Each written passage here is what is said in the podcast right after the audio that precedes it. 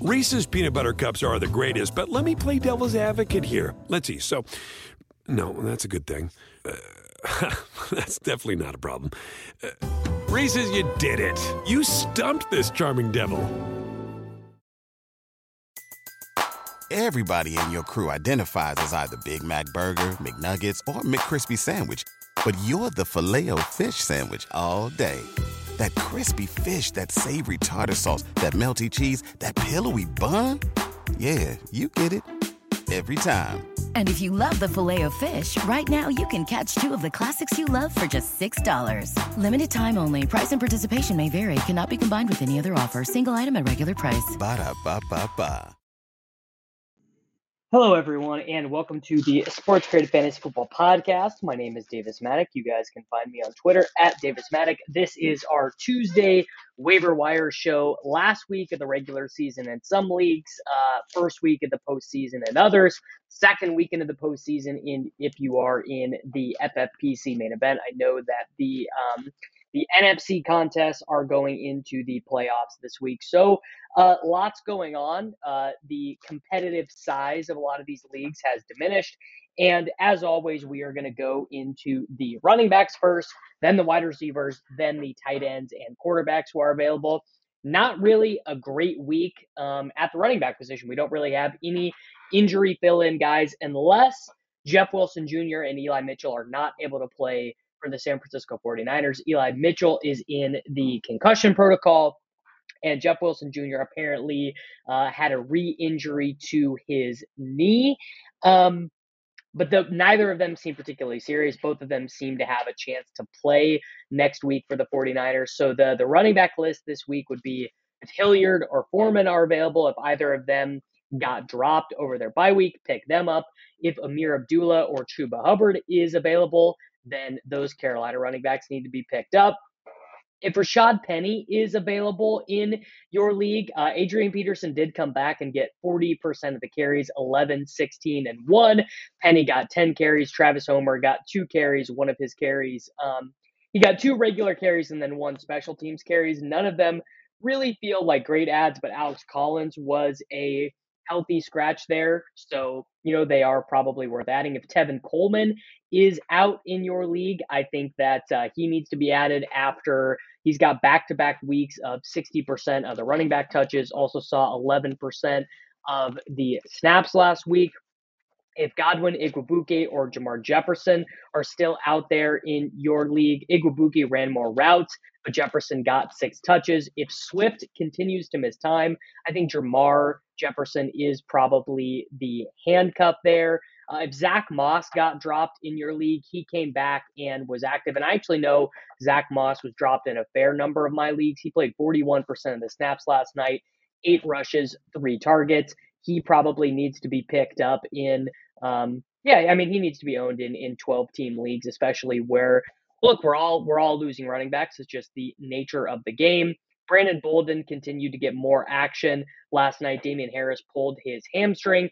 Patriots are heading into their bye, but if he has a serious hamstring injury, Bolden is going to be the running back too, and you could maybe throw a buck or two on JJ Taylor. But by and large, you guys know the deal at running back right now. We need to just be adding as many handcuffs as possible on our good teams, right? Ronald Jones, Khalil Herbert, Devontae Booker, guys like that. I actually could see Saquon getting shut down so if Booker has been dropped in your league, I think I would probably spend a couple bucks on him. But the, the main situation to watch as we head into waivers is throwing a couple bucks on JaMycal Hasty. If uh, because Trey Sermon is on IR, Jeff Wilson Jr. is banged up, Trenton Cannon is banged up. He had that scary concussion injury, and Eli Mitchell also suffered a concussion in uh, in that game.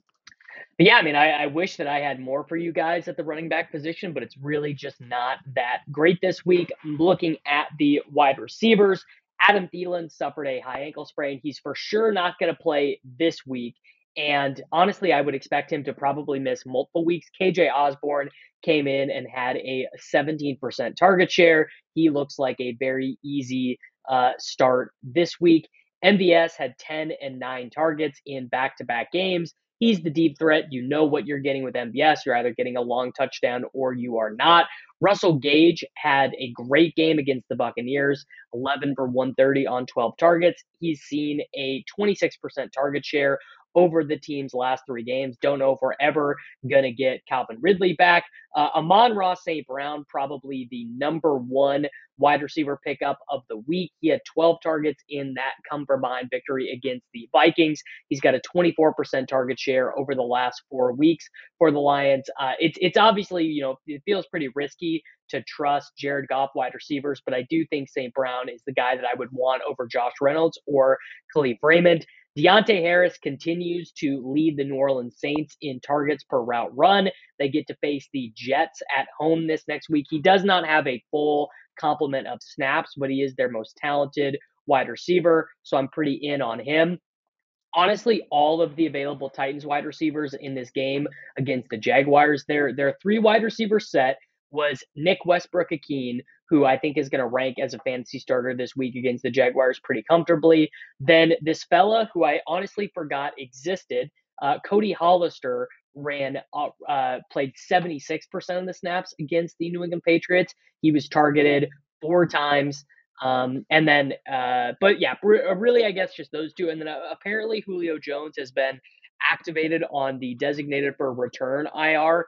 And if he got dropped in any of your leagues, I, I know I had to drop him in a couple. He is a pretty good ad this week. The New England Patriots guys, they they are going into a bye, but Kendrick Bourne had, uh, I mean, look, the, the Patriots only threw three times in that awful snow wind game, but Bourne, Agholor, Jakobi Myers isn't going to be out there in any leagues, but those guys are pretty interesting. If DeVante Parker got dropped in any of your leagues. He was targeted five times in his first game back, caught all of them for 62 yards. Tua has completed 81% of his passes over the last month of the season.